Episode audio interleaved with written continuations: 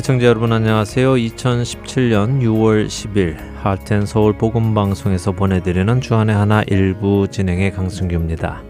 지난 한 주도 그리스도 예수 안에서 하나님께서 부르신 부름의 상을 바라보며 뛰어가신 여러분들 되셨으리라 믿습니다.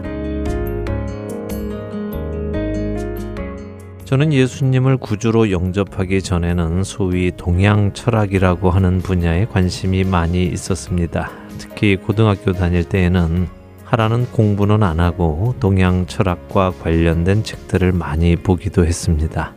사주, 역학, 관상, 손금 이런 것들이 나름 재미가 있었고요. 또 일반적으로 사람들이 관심을 두지 않는 부분이기에 친구들 사이에서 쟤는 좀 특별한 애야 하는 소리를 듣는 것을 좋아해서였는지 이런 책들을 보고 습득한 지식을 친구들과 나누기도 했었습니다. 그리고 그런 것들이 서양의 종교보다 더 귀한 우리의 고유의 종교라고 믿었었지요. 더 영험하고 더 신비스럽다고 믿었습니다.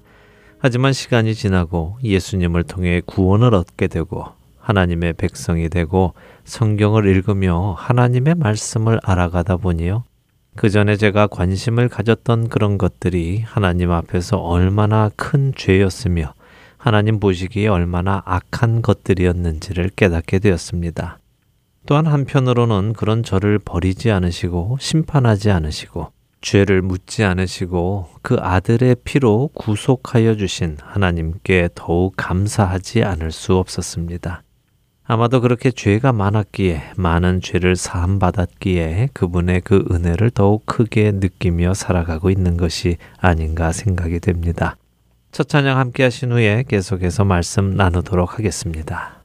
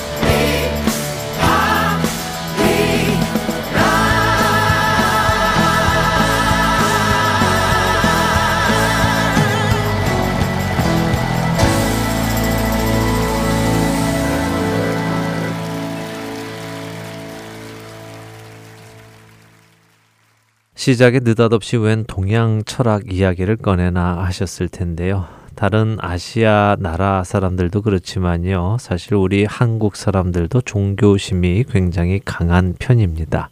영적인 것을 잘 믿지요. 또 신봉하기도 하고요.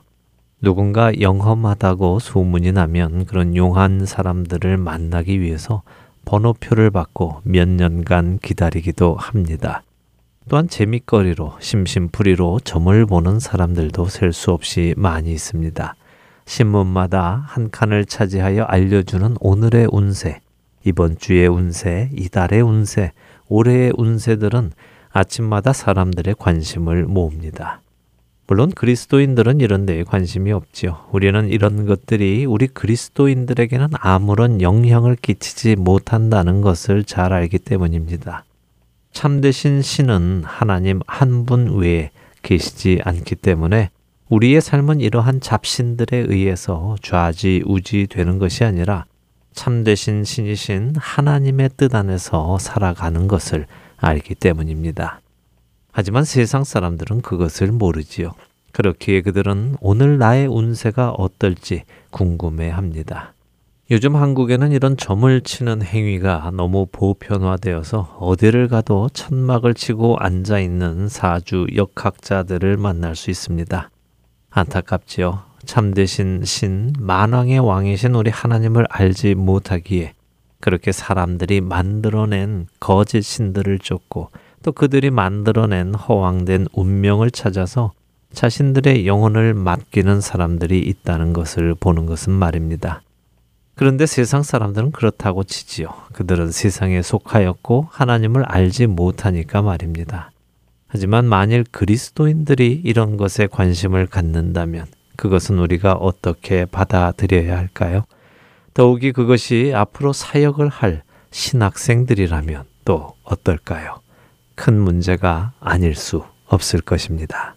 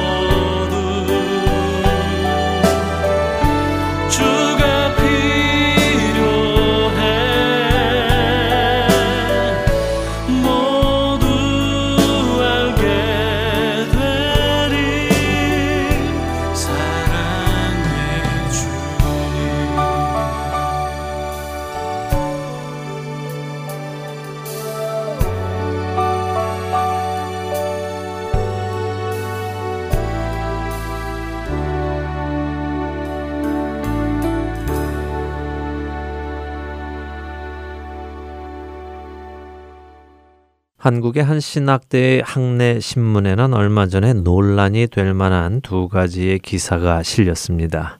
한 가지는 동성애자들을 지지해주는 교회와 그 교회의 목회자에 대한 특집 인터뷰였고요. 또 하나의 기사는 유명한 무당의 인터뷰 기사였습니다.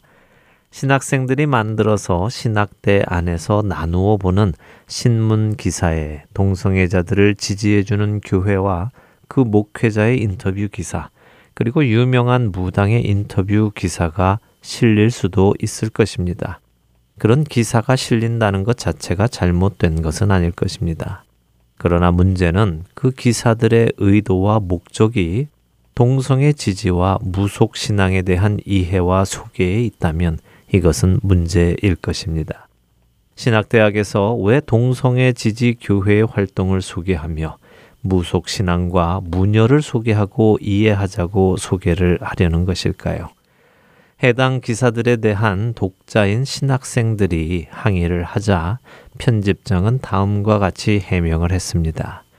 이번 동성애 지지 교회 인터뷰 기사 중 어떤 부분에도 동성애에 대한 기자의 신학적 해석이나 가치 판단을 하지 않은 이유는 기사의 목적이 우리 주변에 존재하는 소수자들에 대한 마땅한 관심과 사랑을 갖자는 데에 있으며 무속 신앙과 무녀의 인터뷰의 경우 우리가 소개한 무녀는 인간 문화재 김금화 무녀의 제자로 돈을 받고 점을 치는 무당이나 일반 무속인과는 성격이 다르고 종교학에서 무교로 분류하는 우리 고유의 토속 종교를 알고 이해하는 것이야말로 그들에게도 그리스도의 사랑을 전할 수 있는 첫 걸음이라고 생각하기에 한 것이므로 독자 여러분께서 해당 기사를 통해 조금이나마 무교와 무녀에 대해 알게 되는 기회가 되시기를 소망합니다. 라고 말입니다. 편집장의 해명에는 나쁜 의도는 없었다는 것처럼 들립니다. 그러나 제가 그 기사들을 직접 읽어보았을 때 그 기사들은 그리스도인이라면 사용할 수 없는 표현들을 사용하고 있었습니다. 예를 들어 무당을 하늘과 땅을 잇는 사람이라고 소개하는가 하면 무당이 원신, 즉 신중에 가장 근본되는 신의 대리인이다라고 표현을 하는 것이 기독교계의 신문에서 소개해 줄 만한 표현은 아니라는 것입니다.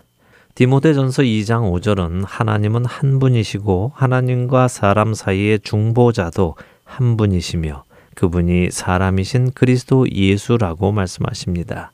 그렇기에 무당이 하늘과 땅을 잇는다는 표현은 하나님과 인간 사이의 중보자가 오직 예수 그리스도 한 분뿐이신 것을 아는 사람들이 사용할 표현은 아니라는 것입니다.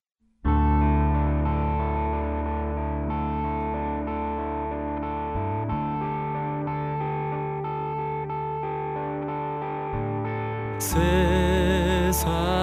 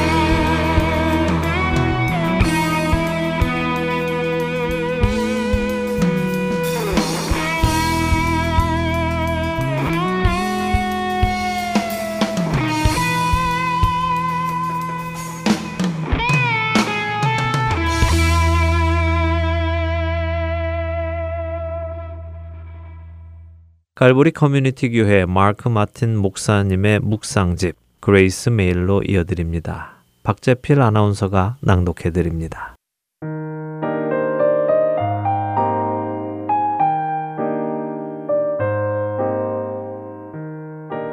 사람이 많은 탈취물을 얻은 것처럼 나는 주의 말씀을 즐거워 하나이다. 시편 119편 162절 말씀입니다. 어떤 사람이 빌리 그레엄 목사님께 만약 인생을 다시 살 수 있다면 어떻게 살 것인가를 물은 적이 있습니다. 사람들은 빌리 목사님이 더 많은 곳에 가서 더 많은 이들에게 그리스도의 복음을 전파하기를 원한다라고 대답할 것을 기대했습니다. 그러나 빌리 목사님의 대답은 많은 사람들을 놀라게 했습니다. 빌리 목사님이 뭐라고 답했는지 아시나요? 빌리 목사님은 이렇게 대답했습니다. 내가 만약 인생을 다시 살 수 있다면 저는 주님과 더 많은 시간을 보내며 주님의 말씀을 알아가는데 더 집중할 것입니다. 라고요. 시편 19편 10절에서 다윗은 주님의 말씀이 금, 곧 많은 순금보다 더 사모할 것이며 꿀과 송이꿀보다 더 달도다 라고 표현했습니다. 이 말은 바로 주님의 말씀이 생명이라는 뜻입니다. 우리가 주님의 말씀을 양식으로 삼는 것은 매우 중요합니다. 우리는 주님의 말씀을 먹고 이해하고 소화해야 하며 우리 삶의 한 부분으로 만들어야 합니다. 주님의 말씀으로부터 생명이 오기 때문이지요. 기대감을 가지고 성경 앞으로 나오십시오. 주님이 그분의 말씀을 통해서 여러분을 만나주시리라 약속하신 것을 깨달으십시오. 히브리서 11장 6절 말씀 중에서 또한 그가 자기를 찾는 자들에게 상 주시는 이심을 믿어야 할지니라 라고 말씀하십니다. 또한 야고보서 4장 8절은 하나님은 우리가 그분을 가까이 하면 하나님도 우리를 가까이 하시리라 약속하셨습니다. 이 약속들을 믿으며 주님의 말씀 앞으로 더욱 가까이 나아가시기 바랍니다.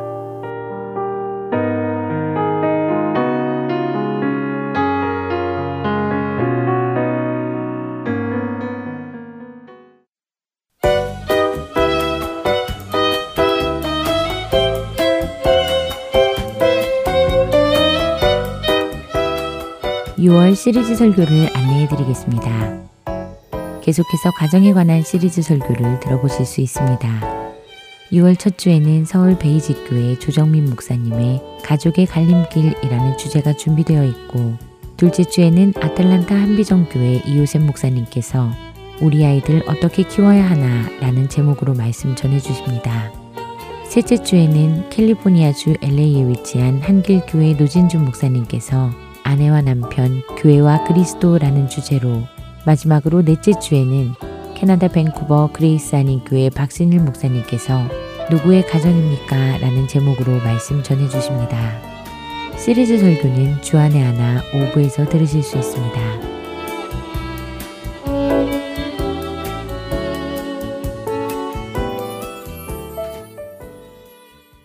할텐서울 복음방송은 인터넷 www.heartandsoul.org를 통해 매주 토요일 6시간의 한국어와 1시간의 영어, 1시간의 일본어로 복음을 전하는 선교회입니다. 이 방송은 스마트폰 앱이나 팟캐스트를 통해 여러분의 스마트폰에서 들으실 수 있으며 매주 댁에서 CD나 MP3 CD로 받아서 들으실 수도 있습니다. 자세한 문의는 방송사 사무실 전화번호 602-866-8999로 해주시면 안내해 드리겠습니다. 기쁜 소식 사랑으로 땅끝까지 전하는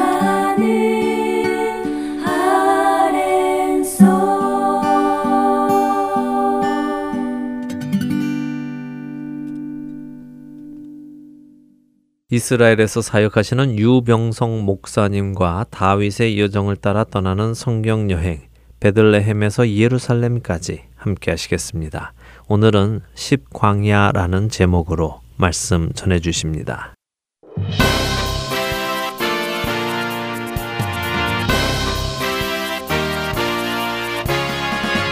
청취자 여러분 안녕하십니까? 베들레헴에서 예루살렘까지 진행의 유병성 목사입니다. 지금까지만 해도 긴 여정이었습니다만 아직도 남은 여정이 훨씬 많습니다. 다윗은 왕으로서 선택된 사람이었지만 왕은 고사하고 목숨의 위협에 대처하기 급급한 상황의 연속이었습니다. 사실 성경은 왜 하나님이 그를 선택했는지에 대한 설명이 없습니다. 단지 하나님의 구속사적 계획 아래 전적인 하나님의 은혜로 선택된 사람일 뿐입니다. 사무엘 선지자가 이스라엘의 초대 왕으로 기름 부은 사람은 사울이었습니다. 사울은 하나님 보시기에 합당치 않은 사람이어서 그를 버리시기로 작정하셨습니다. 그래서 사무엘로 하여금 다윗에게 기름을 붓게 한 것이죠. 다윗 입장에서는 광야에서 양을 치고 있다가 사무엘 앞으로 불려오자마자 왕으로 기름 부음을 받은 것입니다. 이때부터 다윗이 왕이 되는 과정은 험난한 길입니다. 아직도 그 과정 중에 있으니까요. 다윗이 가지고 있는 여호와 전쟁 수행 능력이 엘라 골짜기에서 골리앗을 쓰러뜨릴 때 잘 드러났습니다. 이후에는 고난의 연속이었습니다만 이 고난을 통해서 다윗은 더 단련되었습니다. 그가 골리앗을 쓰러뜨렸던 그 엘라 골짜기에서 새로운 공동체가 시작됩니다. 400명으로 시작된 예표적인 메시아 공동체인 아둘람 공동체였습니다. 이 공동체에는 환란당한 자와 빚진 가난한 자와 마음에 원통한 자들이 모여들었습니다. 다윗은 이들의 우두머리가 되었죠.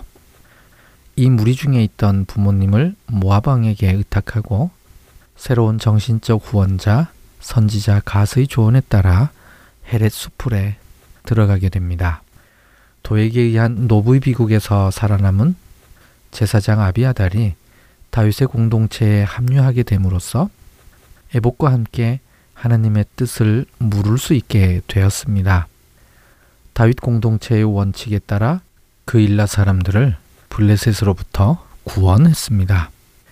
이는 다윗의 힘이 커졌음을 시사하는 것입니다. 여전히 사울에게 쫓겨 위기에 몰렸지만 셀라하만 곳에서 구원해 주셨습니다. 엔게디 요새 근처의 양무리 동굴에서는 다윗에게 사울을 죽일 수 있는 기회가 찾아왔지만 그는 폭력적인 방법으로 복수하지 않고 겉옷자락을 자르는 것으로 대신합니다.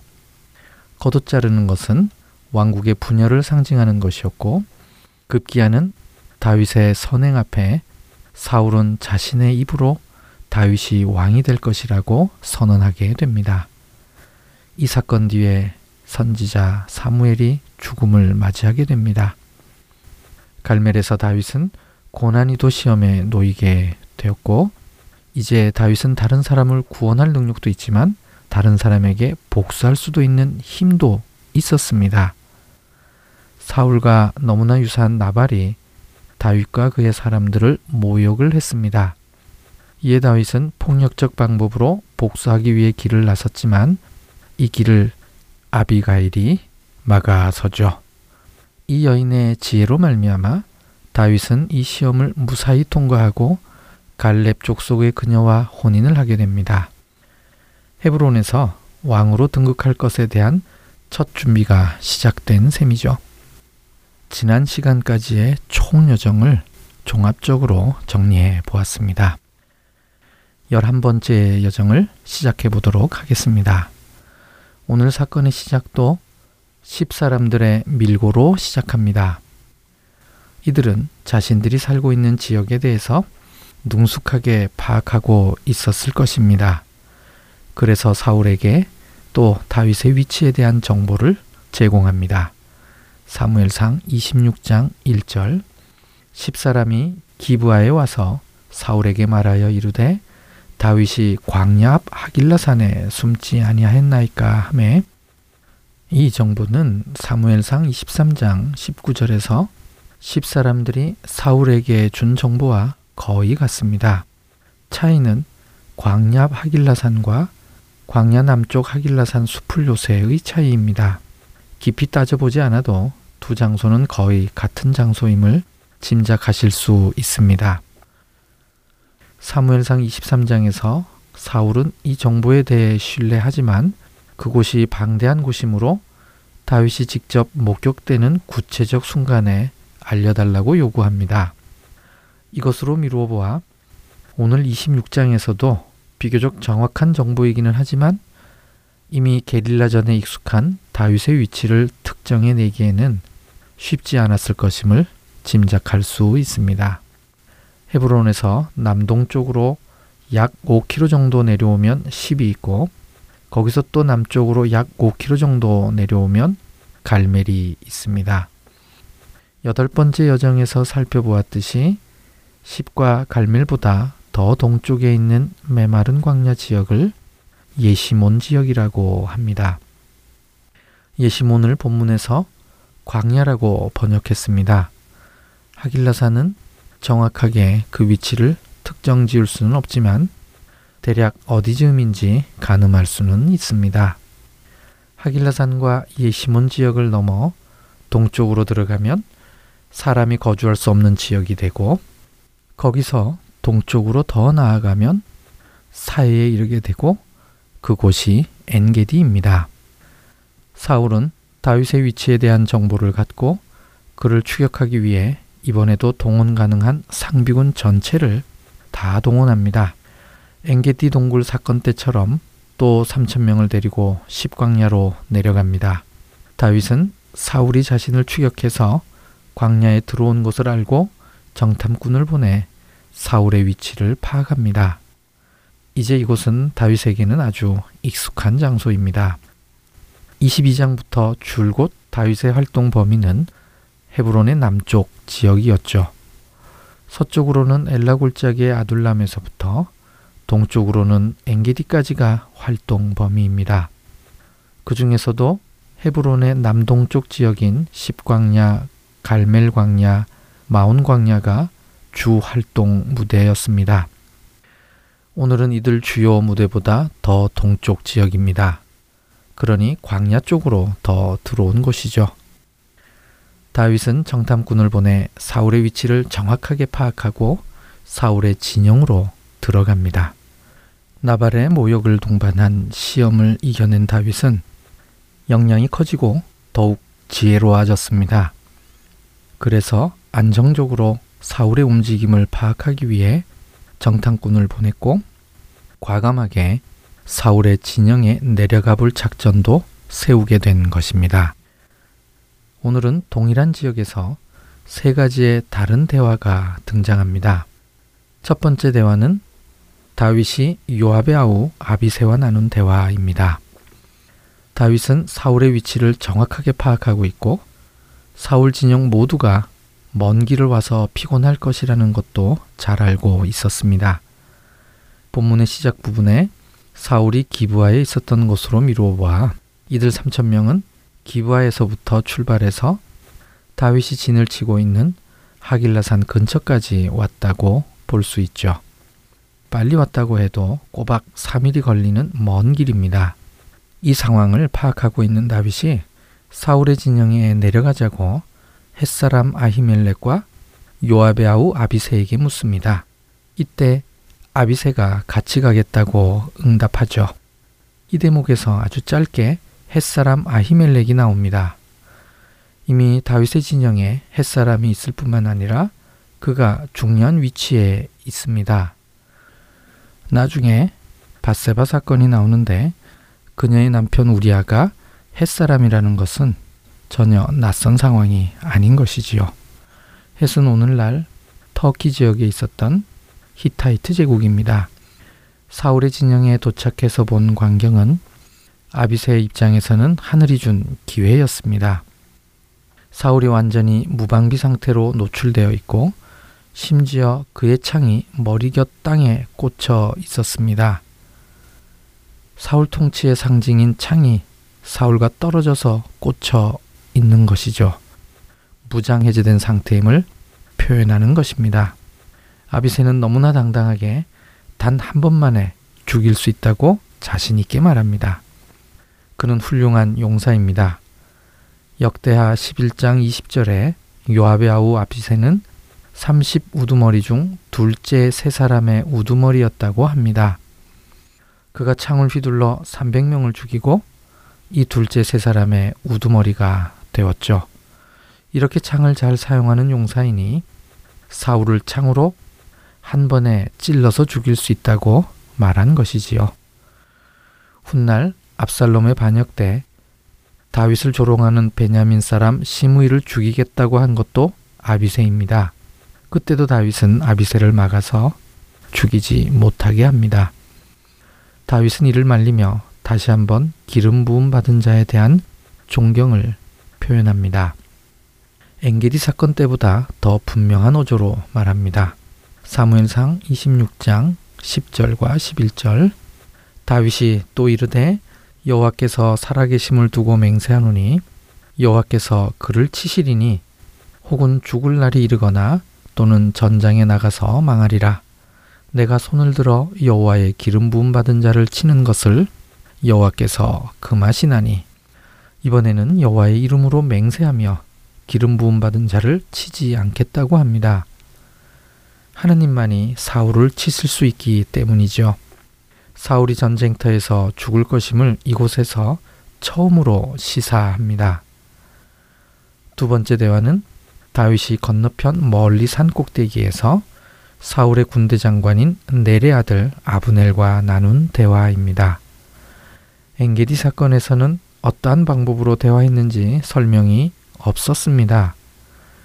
오늘은 이 대화를 위해서 다윗이 건너편 멀리 산 꼭대기에 올라가서 외칩니다. 어떤 식으로 대화했는지 구체적 방법을 설명한 것이죠. 26장 14절 다윗이 백성과 내레 아들 아브네를 대하여 외쳐 이르되 이것을 근거로 엔게디 사건에서도 어느 정도 거리를 두고 진행된 대화였을 것으로 추정할 수 있습니다. 실제로 거리가 너무 가까우면 사울이 데리고 온 군사들의 반격에 쉽게 노출될 것이고 대화 중이라도 불식간의 공격을 받을 수 있는 상황이 됩니다.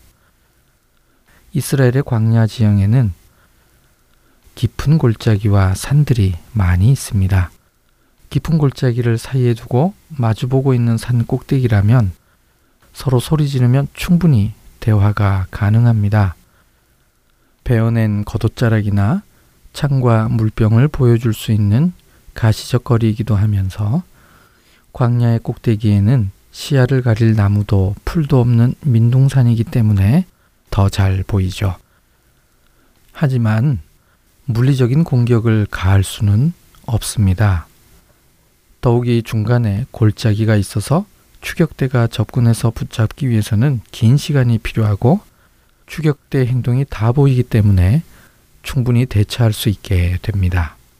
이렇게 소리치며 용사인 아브넬이 자신의 왕을 충분히 지키지 못한 것을 책망하며 이 일로 죽게 될 것이라고 비판합니다. 세 번째 대화는 다윗과 사울의 대화입니다. 이제 다윗은 오늘 대화의 주 상대자인 사울과 직접 대화하기 시작합니다. 대화의 기본적인 주제는 자신의 무고함에 대한 변론이었습니다. 다윗의 변론 중 지금까지와는 다른 특별한 내용이 있습니다. 26장 19절 만일 왕을 충동시켜 나를 해하려 하는 이가 여호와시면 여호와께서는 재물을 받으시기를 원하나이다마는 만일 사람들이면 그들이 여호와 앞에 저주를 받으리니 이는 그들이 이르기를 너는 가서 다른 신들을 섬기라 하고 오늘 나를 쫓아내어 여호와의 기업에 참여하지 못하게 함이니이다.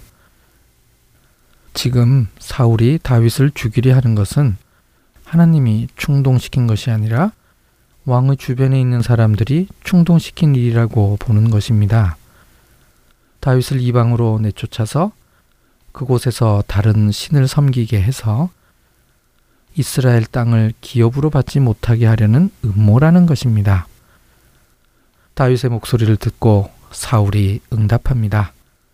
이 응답에서의 특징은 다윗이 아버지라는 표현을 사용하지 않음에도 불구하고 다윗을 무려 세 번이나 내 아들이라고 표현한 것입니다. 이 대화에서는 다윗에게 왕권이 이양될 것이라는 직접적 표현은 없습니다.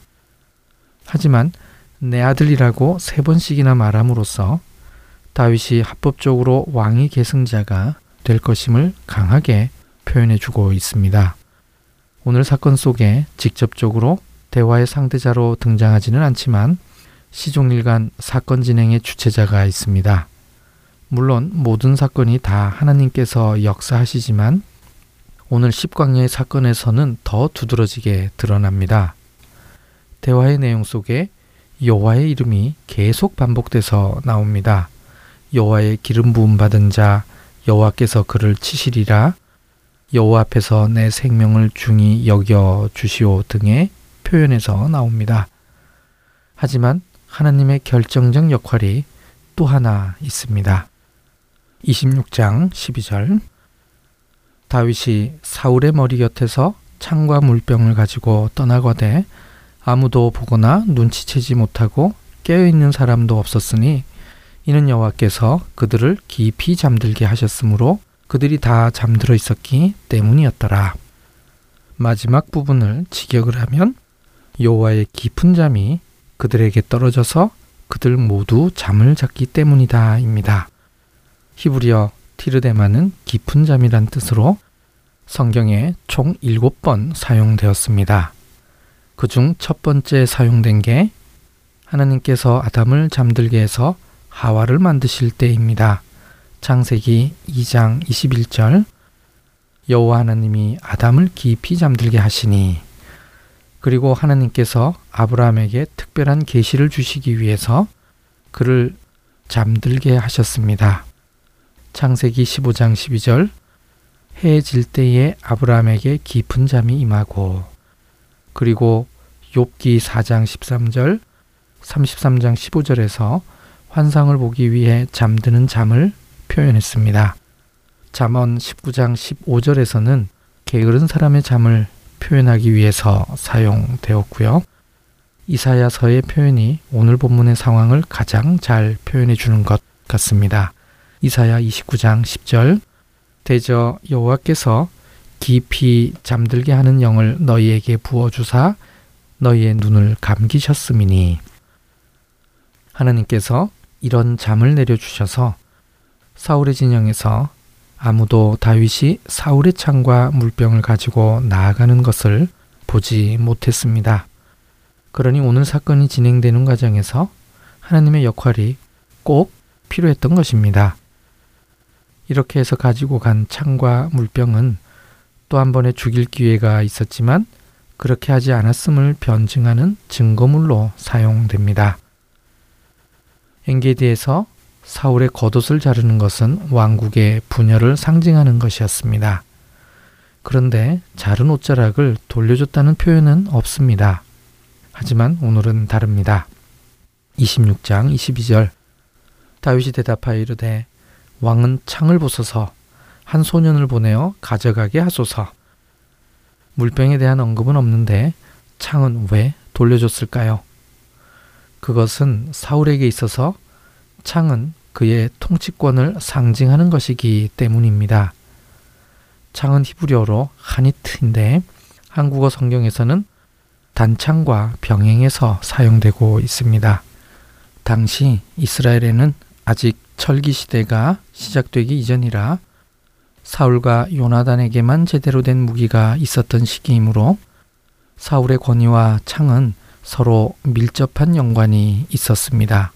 사무엘상 22장 6절 그때에 사울이 기부와 높은 곳에서 손에 단창을 들고 에셀나무 아래에 앉았고 이 구절에서 보여지듯이 사울이 통치 행위를 하고 있음에 대한 가시적 표현이 손에 단창을 들고 있다는 것이었습니다.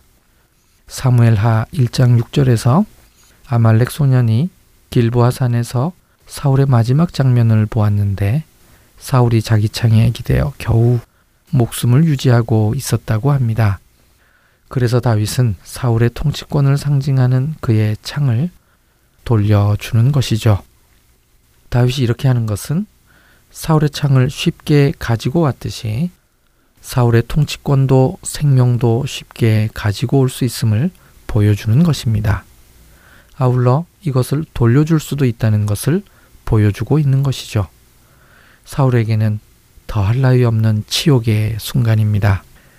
사울은 그 창으로 다윗을 수차례 죽이려고 했는데 다윗은 그 창을 돌려주고 있습니다. 사울은 전쟁을 하기 위해서도 이 창이 필요한데 다윗은 그 창을 돌려줍니다.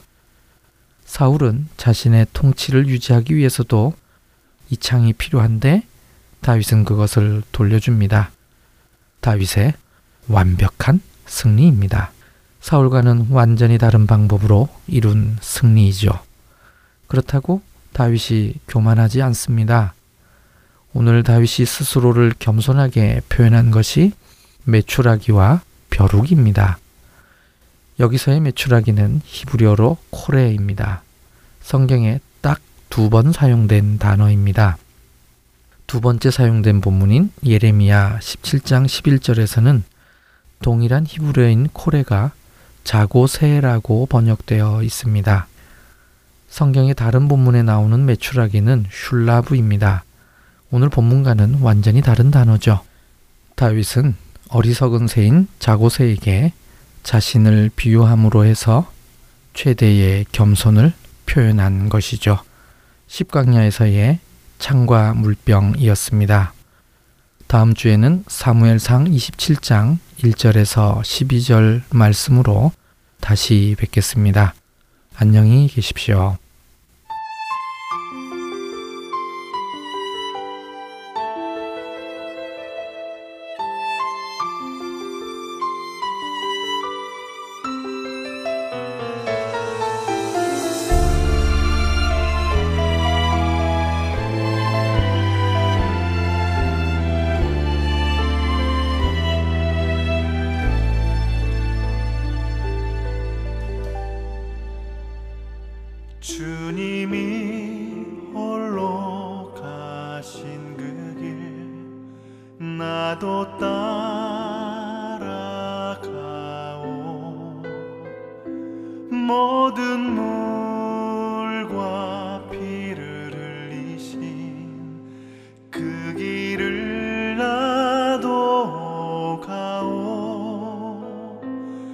험한 산도 나는 괜찮소. 바다 끝이라도 나는 괜찮소.